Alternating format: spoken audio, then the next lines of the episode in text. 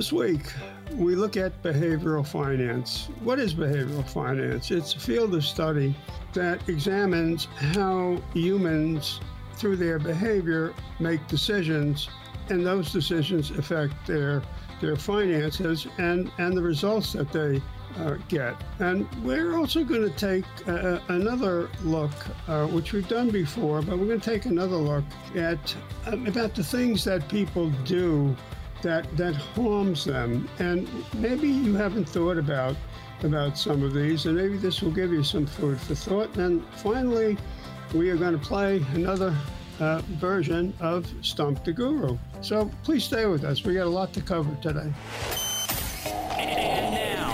And Money Matters USA with Fred Saide. And you also need to work with your advisor to create multiple income streams. You're at the right place for information every week regarding all the components of a successful retirement plan. Asset allocation is really a driving force to how much your accounts are going to grow. Fred Saide is a financial fiduciary and retirement specialist. I have to put the client's interest ahead of my own pocketbook at, at all times. I must be able to justify why I'm making the recommendations. Money Matters USA with Fred Saide. Welcome to the podcast, Money Matters USA. Fred Saide is founder and managing director of the fiduciary firm of the same name, Money Matters USA. Fred, a fiduciary in the financial services industry and arena for years, and also holding a PhD in economics from Duke University. And you, Fred, you're right. We do have some really good stuff to get into, and we are going to play Stump the Guru today with two questions. We'll let you know how you can uh, submit your question to Fred and try to stump the guru. But Fred, I'm really interested too in how we're opening the podcast. Uh, it is interesting how how human psychology can affect our decisions in many ways, including financial decisions. So, uh, behavioral finance we're covering today, Fred, and all the components Yeah. of that. Yeah, uh, it- look, I, I, I am absolutely convinced, uh, and have been convinced for a long time, that behavioral finance is really the concepts that are inherent in behavioral finance are really the way in which people actually, uh, you know, invest. And, and I think that a lot of the other things are, you know, interesting, but I don't think that that's what uh, what drives, uh, you know, people. Um uh, I, th- I think that these are behavioral issues. And um, yeah, I mean, uh, you know, we talk about recency bias, talk about people being overconfident in their judgment. Mm-hmm. Uh, we, uh, I, I think anchoring is uh, really very, very significant. Um, and uh, you know, and, and anchoring is is used uh, by by by um, in advertising, in credit card offers. Look, we, we all give in to anchoring. I mean, uh, you you have something that you could pay cash or on a debit card. You decide that you're going to use a credit card because you're going to get miles or you're going to get points, you're going to get other perks by using the credit card. That's a great example, you know, of anchoring. We, we, we all get manipulated with, uh, you know, with anchoring. I mean, Mhm. actually, I, I, I wish I could have paid for my kids' college tuitions with, with, with credit card. you know, points I would have gotten. Oh my around the world gosh! guy Yeah, yeah, you would you have know, traveled the world. Yeah. What, what are you um, mentioned recency bias, and there are other biases. I've heard of confirmation bias. What Oh, what yeah. are what are they? Those biases. Well, conf- confirmation bias is, is a tendency of people to look only for information that supports a pre-existing point of view. So they, they will eliminate uh, and ignore, and not, and sometimes they won't even see anything which uh, uh, is contradictory uh, to an opinion that, that they uh, already have. Don't we, And- aren't we like that now? I mean, in many ways, outside of finance, people seem to be like that. Yeah. Uh, Well, yeah, that's that's true. I mean, look, you know, sometimes it's there's there's another phrase for that. It's called heuristics. Uh, that that's a that's an always way of, of acting. But you know what? That that is necessary. If you had to make, you know, thousands of decisions every day from you know, which shampoo to use, uh, uh, which soap to use, uh, what what to wear, uh, which which socks uh, you were going. I mean, I mean, it's paralyzing. No, nobody uh, nobody could make all those decisions. So you have to have some reflexive, automatic way of acting Absolutely. and of being, and that's what a heuristic uh, uh, is. But when it happen, when when you have important decisions to make, and your mind is closed, then that can be uh, difficult. So I, you know, when I talk to people, I ask them, "Would you be open to considering?" And, and then they will tell you, uh, yes, I'm open to considering another way of thinking about something uh, or some new information that I may not have. Or they say, no, uh, you know, I've made up my mind at this. I've looked at this, and this is what I'm going to do. And, and nothing you can you can say, show me, or prove to me will, will change my opinion. Okay, Right, right. fine. And it's com- Yeah. almost like a mental self preservation, the confirmation bias, because you don't want to admit that you made a big mistake and you try That's to right. confirm that. What is That- recency bias? Yeah, well, recency bias is very dangerous uh, be, because people make the assumption that what happened in the past is going to happen in the future. And and I will say this that mo- you know uh, on every time we talk about any kind of financial product where you know where, where you can't you know know what the what the result will be you know unless unless it's a fixed interest type of thing where you, where you know where you can where you can figure out what the interest is going to be or compound interest. I mean you can, you can just figure that out. Hmm it's, that's no big deal. But i mean if, if there's any kind of uh, um, uh, uncertainty or risk element or probability involved and you don't know you know then it becomes an issue uh, uh, where, where you can't have the the kind of certainty uh, that that you're um, you know assuming uh, will, will be the outcome but then you're looking for measurements and those measurements are always backward looking. So even if you say you know past performance is, is, is no guarantee of future performance the fact is what are the metrics that you're using? They're always in the past. And and and and that's that's the truth of the you know of, of the matter. So we're we're walking forward looking looking backwards.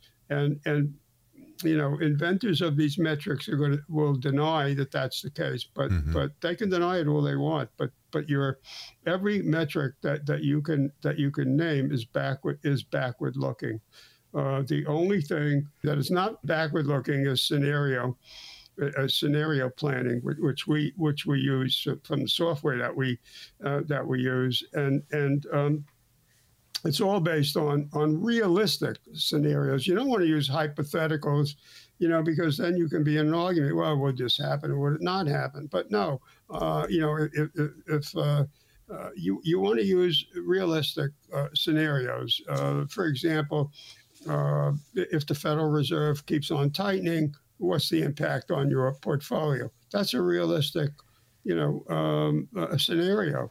Uh, on, on the on the other hand, you know, if, if you say, uh, uh, will uh, uh, will a um, will the oil companies uh, go out of business tomorrow, and what will that what would that be? The impact on the price of energy? That's not a realistic scenario. I know I'm taking an extreme example, Yeah. but you know, Yeah. but just for this conversation, uh, it, I'm just trying to be, uh, you know, be striking. You know, another loss aversion is um, is interesting because there's another aspect to loss aversion, which which you know is that people people are more concerned about losing money than than gain than gaining. Yeah, they want to gain, but what hurts more? Making uh, losing money, or, or or or do you get more enjoyment out of losing money, or do you get more enjoyment out of out of making money? Mhm. So, I mean, that's pretty obvious what the answer is. But there's another um, impact to that, and it's called the disposition uh, effect. The disposition effect is very important because it tells us why people hang on to uh, losing uh, positions, losing investments, and, and they and they sell winners uh, too quickly. So we always hear that people people uh, try to time the market, but they mistime it. They they get out of the market, uh, you know, at, at the wrong time, and they get into the market at, at the wrong time. And disposition effect is, what is is the you know corollary that hangs off uh, loss uh, uh, aversion. And and I, you know there there are tons of uh, you know, of, of behavioral uh, aspects. But these are some of the uh, uh, important, of, of, the really important ones that, that drive people's decision making. Oftentimes, it, they're not aware of, of uh, you know of what uh, it is. And I, I think anchor, anchoring is is I think also uh, very important. I mean, if if you if you look at you know at, at some something whatever it is and there's a price on it and then you look at something else and there's another price on it you look at a third thing there's another price on it you are going to measure everything the second, third, fourth choice from the first choice. So let let's say the first choice is a thousand dollars, mm-hmm. and and the next choice is two hundred dollars. You're going to say the thousand dollars is too expensive, and if the ne- if the third choice is one hundred and fifty dollars, and then the, the, the, final choice is three thousand dollars, you're going to say, oh well, I'm just going to go with the least expensive you know choice, but because your your frame is is the th- is the thousand dollars. So right. That, that's right. what anchoring. Okay, uh, that was know, what you first saw. About. First impression, right? well, that, that, that, is, that is that is correct, and and that's another reason uh, why uh, in many in the in many sale salesmen uh, will say that uh, you know I want to get there first because I I want to I want to set the uh, mm-hmm. the ground rules uh, so that everybody else is comparing to me. What, what, um, what about perception um, and how that factors in, in in someone's financial strategies? You know, they say perception is reality, but it really isn't. No, it's not, and and th- this is where uh, Tversky and Kahneman, you know, who we know it for prospect theory or reversion loss theory, but uh, they did uh, they did some of the groundbreaking research on framing uh, which is how um, how you present information, how you present something will will um, affect how decisions are made. And then uh, they there's a very, they did a very very famous um, experiment, kind of like you know remember when you were a kid they or I I hope when you were a kid. That, well, now I'm giving away my age, uh, which anybody can find on the internet. You anyway. mean we roll so those things down the street, those wheels with the yeah, stick? Post, you know, post yeah, the post office game. You know that. Yeah. Yeah. Well, well, that's that, that's essentially what, what they did. They validated it. They, they took they took a statement, mm-hmm. and and everybody then you know modified the statement. And what they found is that if you then took the took that at the end people will believe a false statement or a false narrative if it's framed properly, uh-huh. even though it is patently 100% false. But if you repeat that often enough and you frame it properly with, with just enough information, then then people will believe it. So uh, the the big lie, if you will, is effective because it there are, it starts out with, with a statement that's factually true. Mm-hmm. It may have a second statement that's true, and after that, it builds a narrative that is that is untrue, but people but people believe it because they're exposed to only that that that set of uh, criteria, and and then they they uh, believe it. A lot and of sales so in this, I've noticed in this conversation. Uh, you know what I'm saying? It sounds like a lot yeah. of sales, some sales tactics when, when I hear you talk. Oh, absolutely. Look, we, we are all we are all manipulated. Uh, anyone, any you know, I, I try to eliminate all ads on uh, or you know on TV and mm-hmm. whatnot, but sometimes you can't. Um, you're going to get them. Uh, radio is, and, uh, is full of them. Some some satellite stations have have ads. Uh, most do not. Or just driving. But, if you think how we're inundated with advertising through the yeah. day, just taking a walk, anything you do. Yeah. Uh, uh well, um, a- advertising, marketing takes advantage of, of these behavioral um, uh, biases in order to manipulate us to get to get to that desired, you know, to get to that um, desired outcome. Um, yeah. Another good example is I happen to eat a a cereal. Which my wife thinks is is so bad she doesn't understand how I can eat it. And I have to admit I can't eat it every day, but every seven I'll eat it at least uh, three or four times.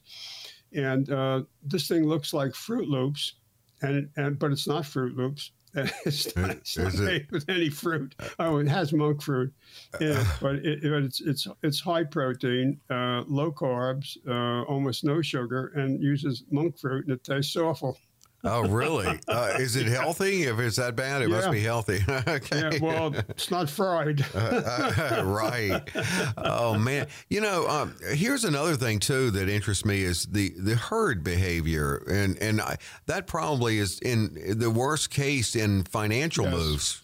Oh God, yeah. Uh, it it it really, uh, it it really is. Um, if if people think that the majority of people are doing X, Y, and Z, they will think that they're wrong.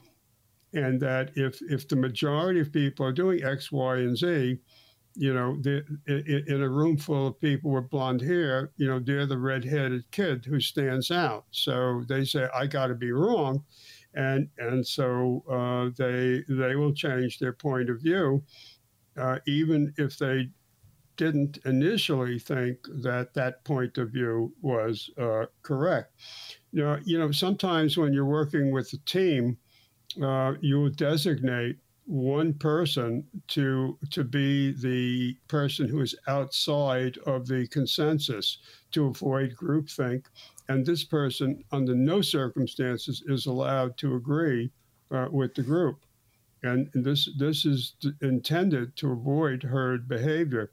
And um, when you are doing uh, planning uh, for people, you you have to be able to overcome uh, this kind of uh, herd thinking and herd uh, behavior. And uh, th- this is where it becomes challenging because you have to show mathematical, scientific, or economic proofs. Some, sometimes with software, sometimes with charting uh, to uh, and sometimes with uh, the research uh, and, and, to demonstrate that that uh, that what the, the, that what you're saying is is accurate.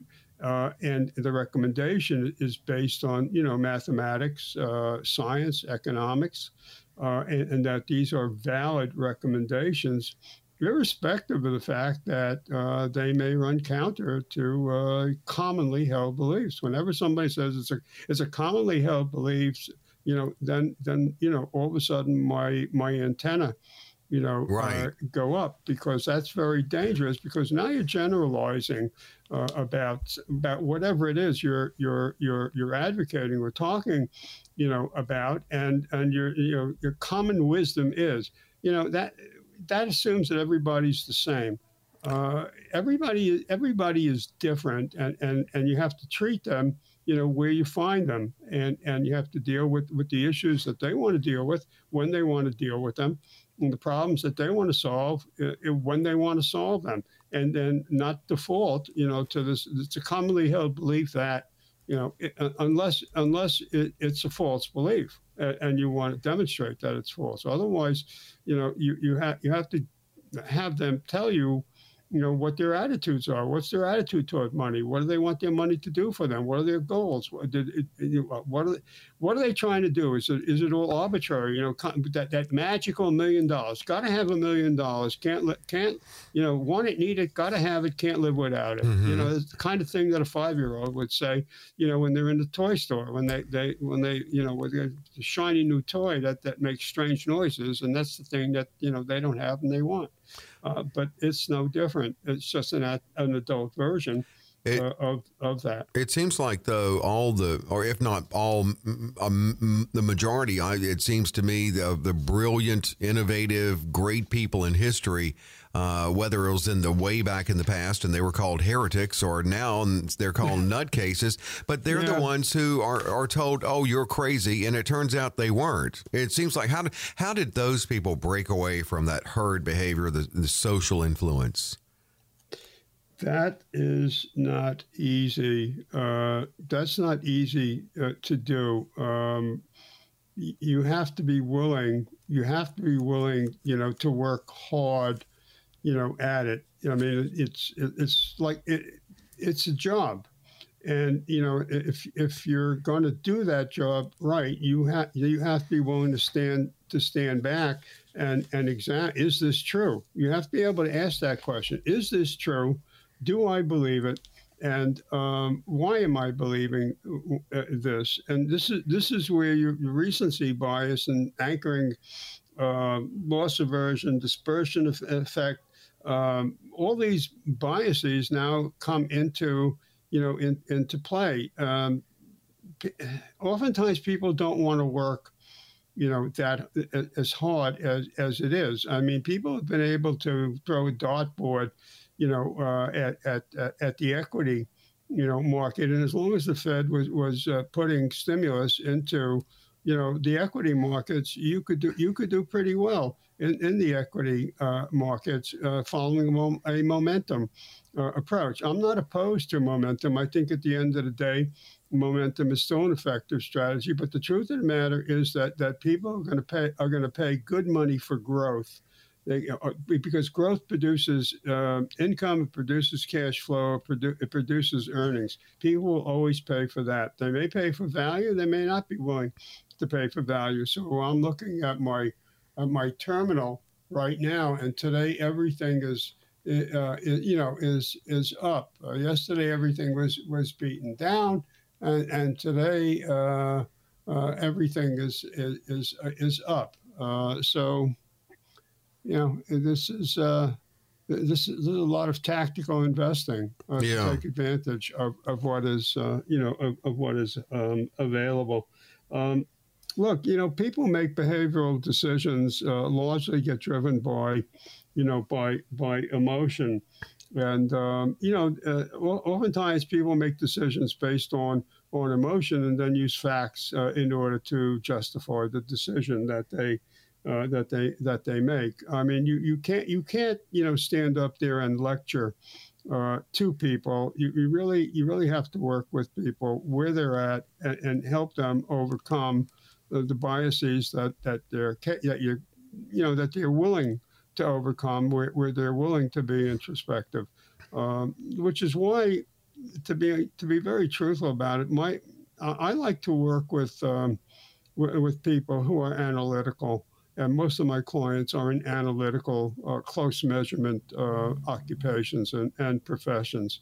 Uh, I, I I find that uh, that that I, that I can work best with them and and yeah, they they may uh, take a longer period of time to, to come to a a uh, a decision, but uh, uh but you by the time we get there, they're not second guessing. Uh, themselves and, uh, and, and they're not you know look they can be exploited too but but by the time we we we do that they you know they they're they're they they have proved to themselves you know, that they can take the watch apart, put it back together, understand how it ticks, and they're fine with it. They're buying that watch, and uh, and, and I, am I'm, I'm much better off working with people like that because our, our whole process is, very, um, you know, analytical and and very uh, detailed, and um, you know, we use we use a we use we guarantee that we will meet four times uh, the, the, typical advisor meets three times. Meet once, get your information. Meet two, present the plan. Meet the third time, move money. Uh, we, we guarantee a minimum of four meetings, and sometimes we can go six, seven, eight, nine, 10, 11, 12, whatever it takes for that person to be satisfied you know, that they understand it. And the other thing is, uh, this when you're doing financial and retirement income planning, it's not a one and done. You got to think of it as, as you, you are planting a, a garden and you and, the, and you and you have to prepare the soil, prepare the topsoil, uh, dig dig it out, uh, put your seeds in, cover it up with feed, water, hoe, whatever it is you gotta you gotta you gotta do uh, to get to the you know to get to the harvest. And, mm-hmm. and this is what a farmer does this is what you have to do. So it's the same thing with with planning. When you're doing planning it's not a one and done. This has to be done uh, reviewed constantly make sure you're on track to see what has changed to see what adjustments need to be made and, and to be certain that uh, that everyone uh, involved is, is satisfied with, with where we where you are and if we're not then you know then we have to make uh, adjustments. Uh, it's uh, you know when, people do it people have the attitude oh i did that. I did it once. Uh, i don't need to do anything. But life changes. Life is changeable. Think you know you're not the same person today as you were five years ago nor are you the same person you're going to be five years from now. You're in a different place so i mean all of this is, is necessary and, and frankly that's why that red light on the dashboard I, I, I look at it i look at it as as our uh, planning process you know on, on on steroids because we we are uh, we give the people a very, very comprehensive, uh, you know, approach that, that we use. We give them very detailed uh, material. Everything is written out uh, uh, for them. We want to make sure that that they understand that that they get answers to questions that are the most difficult, the toughest for them, and the challenges. And and we want to make sure that they get a, a clear plan so they know exactly uh, where, where they are, so know how they're going to be successful, and we can relieve their uh, their worries. Well, and that's part of that process. In fact, Fred does open his schedule every week. Knowing this podcast comes down on Friday. Uh, if you would like to schedule with Fred, you can call 800 593 8188. 800 593 8188. And you can also visit his website, which is moneymattersusa.net. Uh, he mentioned the red light on the dashboard. Click that when you visit, and we'll tell you another thing you can do. In fact, in a moment, we'll tell you how you can. Um, submit your question to Fred. We'll take a quick break. Uh, Fred is going to cover some ways to avoid wasting money in retirement. That's on the way. And we've got a couple of questions on Stump the Guru still to come on Money Matters USA.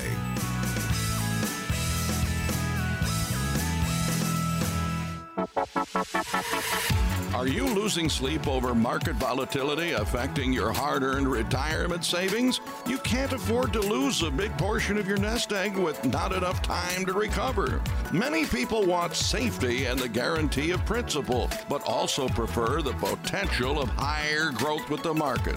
And now you can have both. Call Fred Saide at Money Matters USA at 800 593 8188. That's 800 593 8188.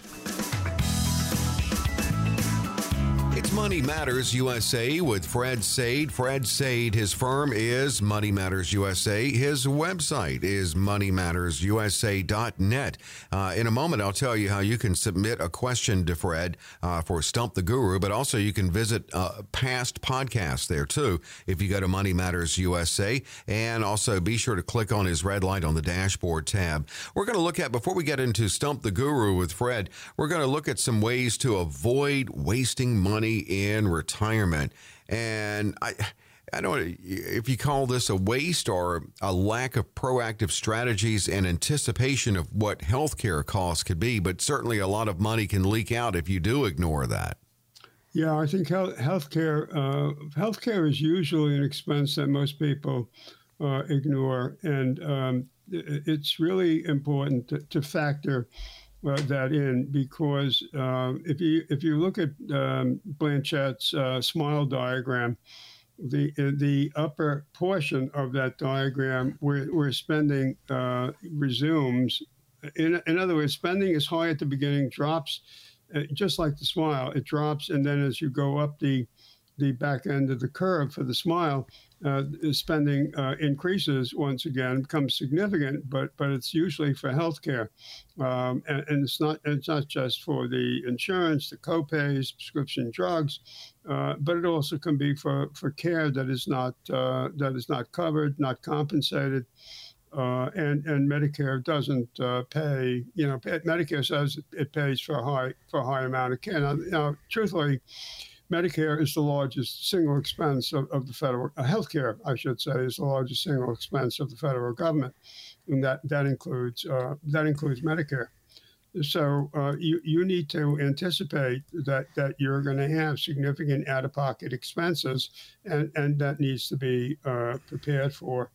Uh, and the other thing, of course, is is that with extended longevity, Uh, we, do, we do have diseases and things that, that we never had, be, that people never had to be treated before because they were deceased. They didn't have this extensive longevity. And of course, there's always long term care expenses that need to be uh, considered uh, how you how you're going to pay mm-hmm. uh, for that. And I don't want to get up on a soapbox uh, here, but I, but I think that people who say, "Well, I'm going to self pay," that that's that's a dream because you're you're you're either going to consume assets and income, and if you're married, you're going to leave the survivor in a terrible place. Uh, because you you know people assume that oh this is going to be over quickly. Well, not necessarily. I mean, you can look you can look at insured claims, and, and people can go out, you know, uh, not just uh, two and a half or three and a half years. You can go out 9, 10, 15, uh, 16 years. I mean, people can be perfectly healthy and have dementia or Alzheimer's today. That does that has no impact on your biological longevity. What um and, and just on touching on long term care uh, what can you do uh, or set in place outside of long term care insurance? Well, you know, I mean, you a lot a lot of um, uh, a lot of annuity products have long term care benefits. Life insurance could be can be uh, used, uh, mm-hmm. you know, for that purpose. Um, you could have a large emergency fund, but you know you have to be clear what you're going to use that fund uh, for. Uh, so it's usually going to be for medical expenses or something that you didn't, you know, it, all these events are not necessarily black swan events. Uh, these are things that are going to happen that you should be prepared uh, in order to fund them in, in some way. And you have and you have you you need to look at these as as what what are your income substitutes because that's what long term care insurance is, regardless of how it's delivered. Whatever the delivery vehicle is, you're, you're creating an, an, an uh, a parallel source of income, and that source of income is going to be used to pay for long term care uh, type expenses. It doesn't have to be in a facility. It, it, most long-term care is, is rendered in the home. Everybody wants to be there. It's not always it's not always possible. Uh, you know, and, and then it may slide into hospice, and that and and there you get pretty substantial uh, Medicare benefits mm. for you know for hospice. Uh, looking at now, here's a situation where uh, maybe you're not wasting it, but you could be leaving it on the table regarding your Social Security claiming decisions. Yeah, that that's the big that's the biggest thing. Uh, people don't believe that Social Security will be there for them. Uh, it will be right now. Uh, Social Security and the Social Security is really a demographic problem. When, when Social Security was created, there were 20 workers for each person retired now there's three for every retired. That's going down to two. Eventually we get to one to one. So I mean, this is this is purely a demographic. Right now, um, the general account of the federal budget pays for five percent of Social Security care. Uh, you know, since 1994, um, Congress has been told repeatedly uh, that by 2023, uh, we were going to be facing a challenge in Social Security and that funds would run out by 2034, 2035. This is nothing new. They've known this uh, since, since, uh, since the early 1990s. Uh, Just Congress hasn't done anything about it. So I, people should have a maximum Social Security strategy. you know, there you know, some people will need to claim early, uh, but most people will not. And uh, th- this is, um, you know, it's important because of the amount of income that Social Security generates. You know, a um, uh, a, a person, you know, is wasting money. Now, I, I, know that the usual plug figure is 100 to 125,000, but it can be more than that. I mean, that's not that's not carved in stone. Uh, that came down from a mountain. That that is, uh, it could be uh, two hundred thousand, it could be three hundred thousand. Just depends on on the amount of income that uh, that the um, you know, that your Social Security is going to be based on, uh, and how many years you've worked, and and uh, and and how high the the maximum contribute, whether you're at max contributions. So optimizing Social Security is really is really Im- Im- important. Do it even if it does get cut 23%. If you, if you Uh, do, do, you? it's a real simple question. I mean, if if you just took it because you could get it, you, that's going to be cut. Even if you have a max strategy, that's going to be cut. But you're still going to get more money, even on a cut max strategy, than you would by by just jumping for the money uh, because it was available. And let's not forget, uh, Social Security penalizes you uh, be, because there are threshold limits uh, which cuts back on, on, on the amount of money uh, depending on what your income level is. We actually so, have a question coming up on Social Security. Yeah, so you're yeah, definitely going to yeah. be talking more about that. Uh, how can we be best proactive in the area of taxes where um, many people do overpay? Yeah, they do. Tax, tax planning is widely important. Um, I, I consider CPAs to be tax historians. They they look at what you did and, and generate the return. Uh, we uh, we walk a fine line, but when you're doing retirement planning and retirement income planning, you want to manage uh, taxes and you want to manage them effectively. And you, you do that through your distribution strategies. You do that through uh, where particular assets are, are being held. Uh, the, and these are, you know, t- taxable, tax deferred uh, never taxed, that is tax free, and where you put those assets and how you mix that for uh, in your withdrawal sequence, that cadence is, is really important, and that will that will impact uh, you know your taxes, um, and yeah, where, where you, you, some years you want to get as close to the zero bracket as you possibly can. It's not it's not likely that you get it in all years, but uh, you don't want to be in in the zero bracket all the time because you may have deductions uh, that are wasted if you are in the zero bracket. So uh, that that that's a that's a tax management uh, issue. Uh, we we do our best to work with uh, accountants, uh, CPAs, um, tax preparers, enrolled agents. where we have the most problem with them is on Roths uh, because most of them want, want you to pay the least amount of tax you can pay currently. And, and, and Roth is, is a tax arbitrage play. Uh, and, uh, and, and, you know, it, you do have to pay the tax uh, up front, but you're, you're betting that taxes in the future are going to be higher than they are right now. And, and I think that's a good bet. Yeah. And again, that's, that's a problem of, uh, that, that we have with, uh, with demographics alone uh, some someone has to has to pay that bill, and um, there, there's just no other way to say it. Yeah, um, yeah, that would be a safe bet on uh, where taxes are going to go. How, uh, fees, um, uh, a lot of those uh, hidden, or or maybe just better to say, a lot of people are not aware really of the fees or an understanding of the fees that they pay. No, that's true. Uh, and, and, we, we look to see uh, to how to minimize and, and eliminate uh, fees, but that's no guarantee. In other words, if, if, uh, if a fund manager, for example, is doing a good job uh, and is proactive, and let's say that the fee is a little higher, maybe maybe maybe that fee is justified uh, because the, the, their result you know warrants it. but we, we, we try to relate fees to to the amount of uh, to the amount of assets that that are being lost uh, because because of the fees, um, and uh, we uh, we have software that can dig dig in, and the algorithms can dig in and, and get to what the uh, actual fees uh, are. And sometimes you have other expenses that people don't think about, such as trading costs. Um, that are, not necessarily considered, uh, and maybe uh, there are other uh, expenses that, that um, where there might be some wastage. Uh, uh an example would, would, would be, let's say, a fund a fund has uh, money coming in, it has money going out, uh, and and maybe on, on a day of high, of high withdrawals from from a fund. Um, you know, th- th- there's a friction there because the fund manager has to sell something or maybe a lot of things in, in order to get to cash. So you know there's there's friction there uh, because of cash burn, so that you can't always uh, be fully invested uh, because then you wouldn't have any cash to, to meet redemption expenses. So that's uh, you know that that's a, that's a quick primer.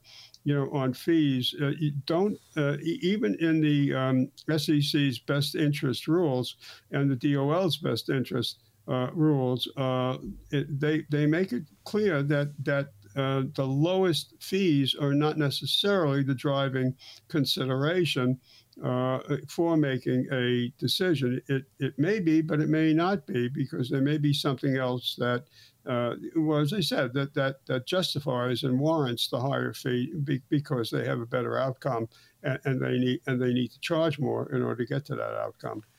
And uh, finally, estate planning. It's uh, something in, it, that is that for everyone uh, in some form or fashion. Yeah, uh, you know, absolutely. I mean, you want look every every it's it's not fair.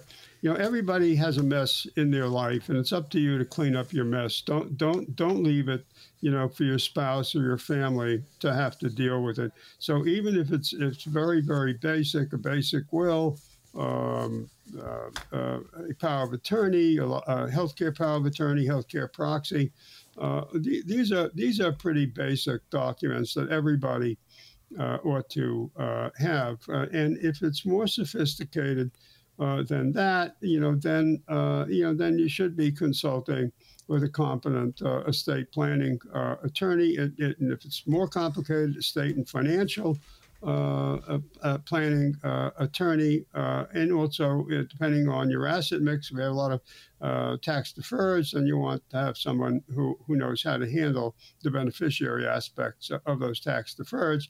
And, and we get you know, we get so many questions on, on uh, you know, on required minimum distributions and uh, on on how to handle those and and and and uh, you know th- this is this the IRS made this so very confusing.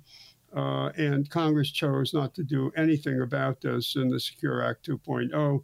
So right now it stands. Now I should say that these are still provisional regulations, so they're not finalized yet. So Congress could step in but you know, right now, I think I'm not sure Congress has enough bandwidth to be able to do that because they got to deal with uh, with budgeting. They have to deal with the debt ceiling, um, and um, you know, I, I think that's uh, that's right now. I think that's all consuming, and the Secure Act 2.0 needs a technical corrections. Uh, uh, bill. I think there's widespread agreement now that that, that is a necessary uh, step, and you know that probably uh, tack it on to some kind of must pass legislation.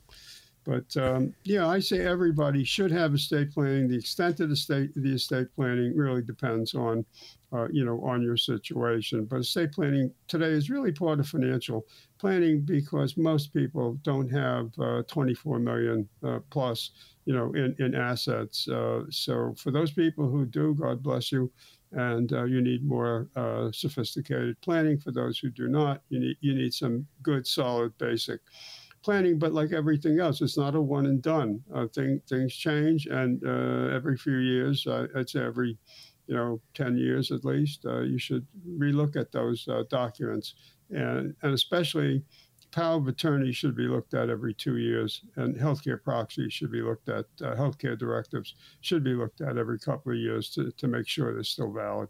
So that's uh, that's my take uh, on on uh, on the estate planning. Okay, yeah, make sure you uh, got the strategies in place so you're not wasting money in retirement. Now I mentioned the website, and that again is moneymattersusa.net. And if you click the podcast tab, you'll see the drop down for Stump the Guru, and that is how can submit your question to Fred. And thanks so much. I mean, they're really coming in, Fred. We have two this week. Yep. So I'll go ahead and get into it. Now, keep in mind, if you stump Fred, he'll make it worth your while. Uh, here, uh, I don't know if they'll stump you on this one, but it's an interesting question you got for the first one. What is what is the most important lesson you, Fred, have learned in the past year? Well, it's a very good question. I had to really think about uh, about that. And um, finally, I decided that recency bias is what I would say is the most important thing, most important lesson that I that I would that I've learned. I think that people expect that the future is going to look no different than the past, and that means that they're repeating the same behavior, and they which was successful in the past, but they're doing it now in the future, and you know, whether is it going to work out for them? But the present is different. The, the present situation is very different. I mean, in, in the recent past, we had low inflation, we had low to zero interest rates, uh, Federal Reserve that was really pumping up the uh, equities. And we have the opposite right now. Um, I mean, you can make a very sound case that we have stagflation right now, uh, it, but it really depends on which sectors of the economy you know you're looking at. For example, if, if you look at healthcare, that's driving. I mean, that's like a pile driver. I mean, it's going on all 15 cylinders. You know, you look at other sectors, you look at um, the internet, you look at technology. I mean, that's that's challenging. So I, I would say recency bias, but I think that uh, the present situation calls for different thinking, and I think we need different strategies and, and different tactics and what happened in the past is not necessarily relevant in the future. Uh, so, yeah, the past may repeat in some ways, but never repeats in the same way. So that that's my take. But okay. it's a great question. Yeah. It really got me thinking. Yeah, I mean, obviously, and it is a good question. Just probably not one that you could anyone could stump you on. But hey, it, the real the real goal though, though is with your questions to get good information from Fred, and he'd love to talk to you and get further into that. So another way to reach out to Fred is 800 593 8188. 800 593 8188. And now the final question, our uh, the second question here, concerns a lot of conversation recently about Social Security claiming. The listener wants to know Are there any valid reasons to wait to claim Social Security? Why not claim it as soon as possible? Do you, do you agree or disagree with early claiming? Well, the first thing I'll say is that there's, there's no right answer on claiming. you can justify, you know, any decision. Now, some people um, justify early claiming not because the uh, individual, uh, the husband and wife or couple, whatever it might be, need the money. What they're they're looking at Social Security as an investment. And what they're saying is if I claim early and I take that money, which I do not need, I don't need it right now for present consumption. I'm going to invest that money and I can do better than than what Social Security would do if I deferred that to either normal retirement date or to age uh, 70. And uh, some people believe that. And believe me, uh, when I say that, some advisors also believe that and they advocate uh, early, early claiming. Now, I, I think that if you're in poor health and you have reduced life expectancy and you're single, you should claim. If you're married, um, you might want to claim as well with the, because you know that at death, one, one of those Social Security checks, it, it will go away. And um, perhaps your spouse has a higher uh, has a higher benefit and she might uh, defer uh, the retirement benefit and, and, just take spousal benefit. Well, any anyway, you know that has to be worked out based on, you know, uh, on, on, your on your own uh, circumstances. Um, now, here another. Now, here's a good example of fallacy. Okay. Uh, one of the arguments for making uh, for claiming early is saying, "Well, your break-even point comes sooner." That's false you break uh, deferred claiming gets you to the break even point faster. Now, if you if you think about this, you'll see why it does because you're getting a larger amount of money quicker, as opposed to getting a smaller amount of money over a longer period of time. So the the the, the um, break even point argument is is complete fallacy. Um, and again, there's research uh, that backs up what I just uh, said. Um, you know, if you, if you're only working part time, um, if, you got laid off, you know, because uh, your job was was cut, um, and the best you can do right now is is a is part time work, you might need Social Security just to make ends meet. Um, maybe you had to stop working soon because, um, well, maybe maybe your your health, maybe your skill set uh, was eroded and wasn't in, nobody was willing to pay for it uh, any longer. or maybe the industry contracted in size, or maybe you're taking care of a relative or a spouse. Um, all these are, are valid reasons. Now, if you're thinking, again, if you're thinking about Social Security as an investment and you believe you can get a better return by uh, by going now and at doing it early rather than claiming, um, you know that that may have been true at, at one at one time, and people would do that. Then they would if you remember, uh, uh, Dave, that, that, people would then pay back Social Security, and then uh, and Social Security would say, "Okay, you never claimed," and then they would uh, defer out, you know, to uh, to age seventy. But that's hard to do, you know. Now, even if interest rates are high, it doesn't change the fact that the the market is very very un- unpredictable. Um, finally, the other argument that you get is uh, Social Security is going to disappear. It's going to be cut back, and uh, and if I don't get it while it's available, uh, you know, I'm making a terrible uh, mistake. Personally, uh, my, I, I'd say develop a maximum cash flow strategy. Wait as long as you as, you can. It, it, if you have to claim early, then then the spouse with the lesser amount should claim early, the spouse with the larger amount claim later. I, think you have to have a strategy because Social Security is just too important as an income source, um, you know, to to just you know willy nilly without any without any strategy. Uh, you know, for couples, there's more than 800 strategies. Uh, for in single individuals, there's about eight strategies uh, right now. So uh, these are the these are the considerations that I can come up with. Maybe there are others, uh, but but these are the ones that are relevant uh, for me, and that's you know that's my thinking on this. I do have a follow up question for you on Social Security, just to try yeah. to get an understanding of it. Let's say, um, see if you can follow along with me. I, I, had to kind of draw it out in a diagram. Let's say you uh, claim at sixty two and um, and it takes you four months to get to that earnings cap of 21 240 mm-hmm. um, so in that four and you get a thousand a month. I'm just even number just using that. So in that four months up to you hit 21 240 you got the full thousand a month so you got four thousand dollars Right. And, and, the way I see it, since after you hit 21, 240, they take a dollar away from every two they give you. So that looks like, sounds like 50% to me. So the way I see it, for the remainder of the year, eight months, you're getting 500 a month. Now, I know that they probably will pay you the full amount and you'll just owe that to them when you do your taxes the next year. First off, is that correct? Yes. Okay. Yeah. Yeah. And, and, and let me tell you something. They are extremely aggressive. Um, so be sure they, to pay it back. In other words. Oh, if you don't pay it back, they come after you full bore. I have clients who uh, have done what you're suggesting because they, they, they, and it's not, it's not, it's not, a, it's not a, a uh, you know, a bad strategy. You know, even if you only got two months worth of it, it's still two months worth of income.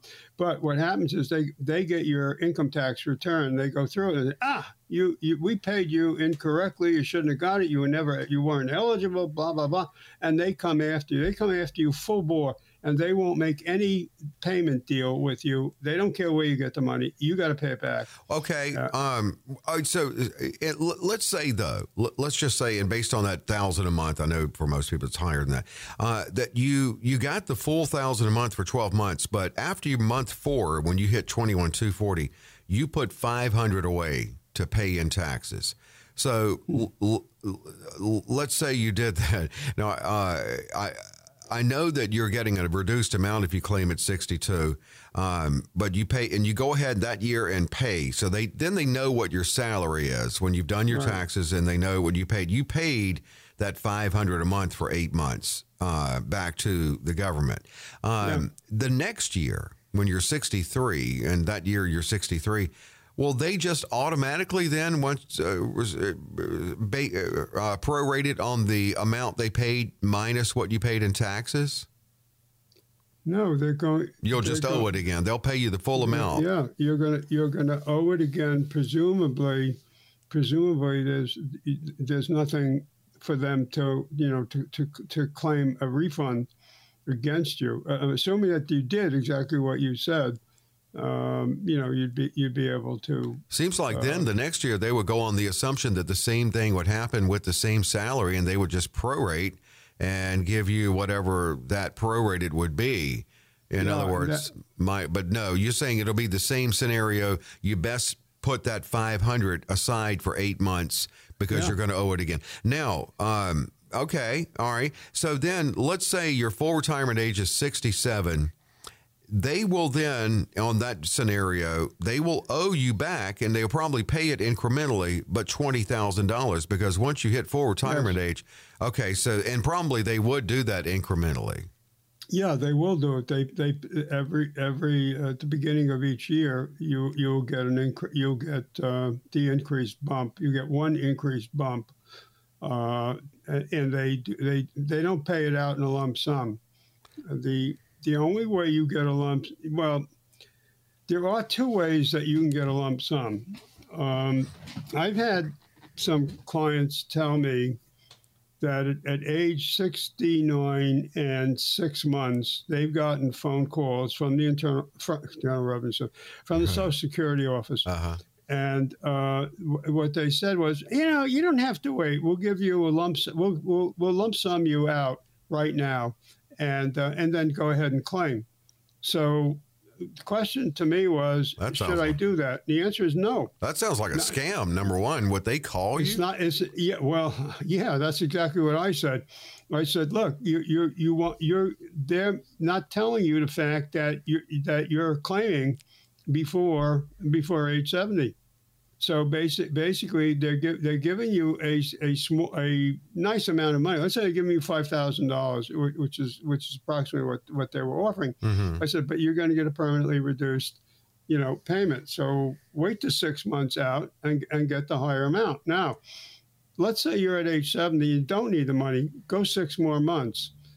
That's when they'll give you a lump sum payment. Okay. And as long okay. as that lump sum does not reduce your Social Security payment, which it won't th- that's where you, you would get a, you get a six month okay. lump sum. But that's worth doing if uh, you can. But paying back for what they withheld from you because you claimed early and your salary went over twenty one two forty, that will be more than likely done incrementally. So it's it is done. I'm, that's exactly the way it's done. Okay, and I'm not making a case for claiming early in any way. I was just that has always confused me how that process works if you do, and it sounds like I had it right. You sounds like you confirmed the way I understood it. So as long as you withhold half of what you're getting after after 21 240 or whatever it is that year you do it um, you're you'd be okay you just better pay it at the end of the year when you do your taxes. Yes. Okay. Yes. Okay. Yeah, and and uh, it wouldn't be a bad idea if you set up withholding. Yes. You know, uh, get, get get the coupon. Uh, you know, just go online, download the coupons, fill it out, send it in with your check. Uh, be, because um, fa- failure to pay back or failure to pay taxes, including Social Security, they um, th- they treat that as as a tax payment. So you you you will have penalties and interest on that. Oh, failure different. to pay. But if you pay yeah. it on time before April fifteenth or whatever, okay, yeah. you'd be okay. Yeah, yeah, yeah. And I had one more thing on. I know we, we need to wrap, but uh, just on Social Security, I I mean, I agree with you. I know people are worried about the year. I think now they're saying 2033. Uh, I don't think there's a politician alive today that would let either it go away, that's not going to happen, or would let it be reduced. Uh, what they may do, if they can do it and prolong or the, the suffering a little bit, is just raise the full retirement age for people younger um, yeah. they, are not going to do anything to older people and people near it or on it because they vote. yeah, yeah. Uh, well, yeah. I mean, that's I, just my opinion. uh, it's just no. I think I, I agree with you. I, have said this many times. There's, yeah. there's no way on the face of this earth that any politician worth the salt or her salt is going to go back to their uh, constituency, go back to their district and say, "Hey, my big accomplishment was cutting, re- eliminating your Social Security." How yeah, like that, right? Yeah, you know how long they would last? Oh my goodness, it would never happen. But but okay, so raising the full retirement age for younger people, and just to throw a number out, let's say, yeah, kind of do it like they did it, you know, based on what year you were born. So slowly do it. I, I can't believe it's only gone up two years since 1935. Uh, but by doing that, that that won't help them in the short term, though. So, how will they scrape by from 2033 uh, up until the point where the people they raised the full retirement age on on get to it? I mean, wouldn't Well, they have to do a short term measure to shore it up? Yeah, I, th- I think I think they're going to increase the payroll tax, Uh huh. And and they and uh, Biden in the in the Green Book, uh, you know, which is the legislate that's the executive branch's legislative agenda and tax policy agenda, talking about uh, a uh, a surcharge on people uh, with uh, incomes above four hundred thousand. Well, what about? uh, Do you think it's possible they would raise that amount of your salary annually where you're not subject to the payroll tax? And I don't even know what it is this year, like 135 random number, you know, thousand.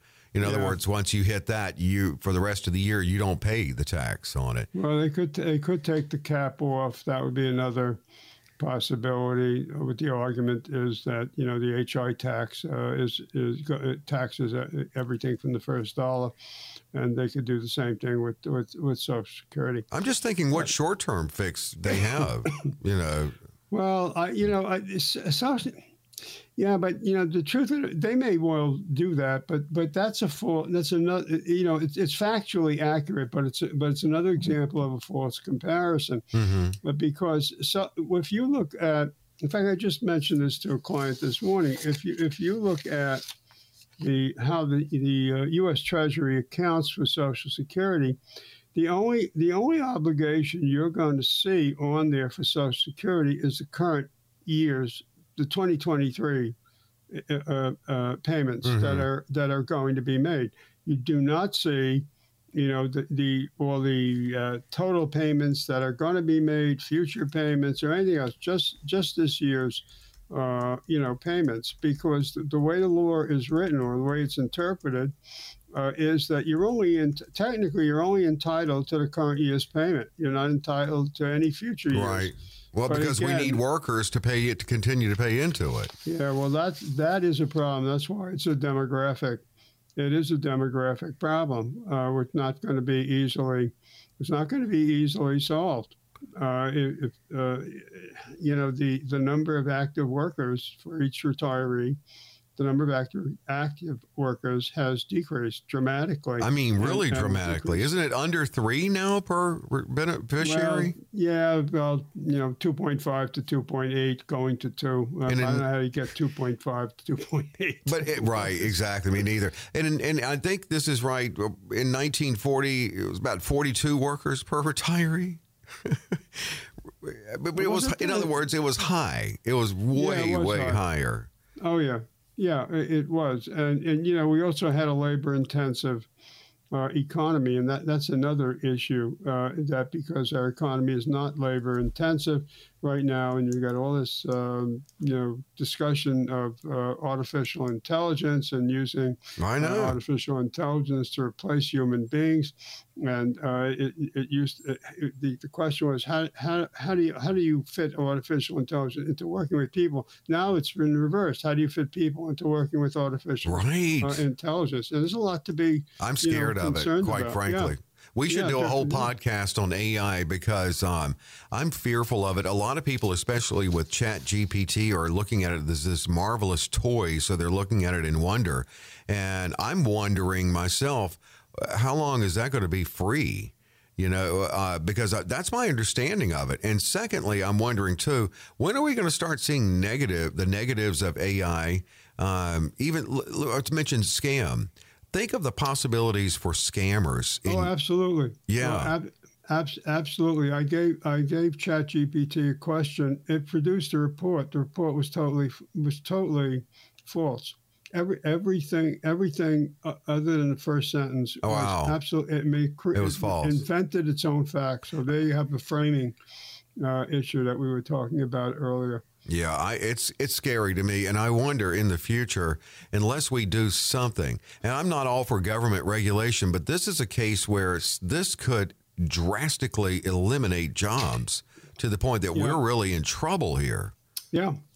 Well, Yeah, well, you know, we're not going back to a manufacturing uh, No. economy. no, I mean, so this talk about onshoring is is uh, not going to happen. So we're talking. Then the, the other concept is near shoring, where you're bringing the supply chain to uh, Latin to Mexico, Latin Yeah, America, Central right. America, Yeah. Caribbean. I mean that that's that might be more realistic. Mm, Okay. Uh, I don't. I, you know, even if even if you move some of it out of China, so you're moving it into North Vietnam, uh, excuse me, into Vietnam, uh, or uh, you know, or Malaysia, or what have you. You know, but a lot of that stuff is, is textiles. You know, uh, uh, you know, it's an early industrialization product is, is textiles. Well, we'd automate that here anyway. So oh yeah. no, you yeah. know, nobody's. It's not going to produce No, jobs there's a here. lot to be. There's a lot to be. You should do a concern- podcast on this. concerned about. You know, on the one hand, we have an extension of longevity. We have, uh, and we have we have a larger and larger aging population, and then we have we have a challenge on how work is being uh, performed and and what we want workers uh, uh, to do. So Yeah. all of all of that is, is an enormous it's it's an enormous challenge. interesting time to live in, and I know we got to go. We're way over, but uh, Yeah. in um, in looking at the whole dynamic of remote working and how that seems to have taken. You know, a lot of people said, "Oh, we'll go back." We're not totally going back. I talked to plenty of people just a weekend ago who said their all- their their companies uh, at first said, "Yeah, we're going to go back," and then they said, "Nah, change of mind. We're not. Uh, work from home." Uh, yeah, yeah. I don't know why the is- traffic's not better in the morning, but a lot of people are still working from home. Uh, yeah, they they are. Uh, I mean, um, if you look at the vacancies in commercial office space, it, it's quite enormous. yeah, Uh, yeah. The, the um, uh, when the lease when lease companies are subletting or when the leases are coming up, they're they're if they're taking space, it's it's a much reduced uh, amount of space. hmm So I mean, uh, yeah, this is per- this is permanent.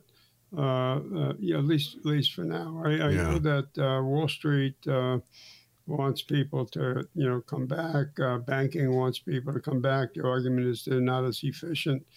Uh, I don't know whether that's true or not. I don't either. I don't believe it either. I kind of mean, thought companies would would say, "Hey, you know, uh, they're productive from home, and we're not having to pay all this for this big building for them to come to every day." Sure. Yeah, I don't know. We'll have to see where it goes. But wow, well, we did actually did the podcast on a Friday, the same day it dropped. So we were uh, afforded the uh, luxury of going long. We're about an hour six minutes in. So Oh, guess- wow. yeah. But anyway, it's fun. I like it. Uh, yeah, try think about that uh, AI podcast. That would be interesting. I think in, in Okay. relating it to how it could, if possibly in the future, affect our economy. That would be fascinating. I think it'd be a great Okay, conversation. Well, I, I need a couple of weeks to do. Oh no, I'm not trying to give you homework. I'm I'm just saying it no, would be no, a it- good it, one. It would be. Yeah. Well, it's it's it will. Uh, it's already impacting people. If I was still teaching, I wouldn't give anybody a term paper these days. Uh, I know. That's the other thing too. No kidding. But you know, some of the stuff Chat GPT uh, spits out is kind of just like a word salad. You know, you you, Yeah. you read it, it's just like okay, Captain Obvious. Um, I could have written that. I don't know. Uh, all right, Well- we'll, we'll look at that then.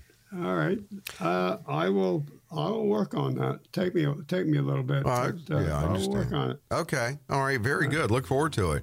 Well, in the meantime, you know, these drop every Friday. We thank you so much for being along. And again, moneymattersusa.net. And if you want to submit to Fred for Stump the Guru, just click the podcast and then the drop down for Stump the Guru.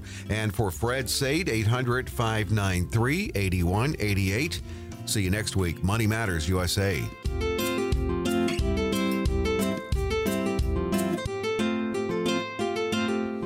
Investment advisory services offered through Money Matters USA LLC. Fred Saide and his guests provide general information, not individually targeted personalized advice, and are not liable for the usage of information discussed. Exposure to ideas and financial vehicles should not be considered investment advice or a recommendation to buy or sell in any of these financial vehicles. This information should also not be considered tax or legal advice. Individuals should consult with a professional specializing in the fields of tax, legal, accounting, or investments regarding the applicability of this information for their situation. Past performance is not a guarantee of future results. Investments will fluctuate and when redeemed may be worth more or less than when originally invested. Any comments regarding safe and secure investments and guaranteed income streams refer only to fixed insurance products. They do not refer in any way to the securities or investment advisory products. Fixed insurance and annuity product guarantees are subject to the claims paying ability of the issuing company and are offered through Money Matters USA LLC. By contacting Money Matters USA, you may be provided information regarding the purchase of insurance products.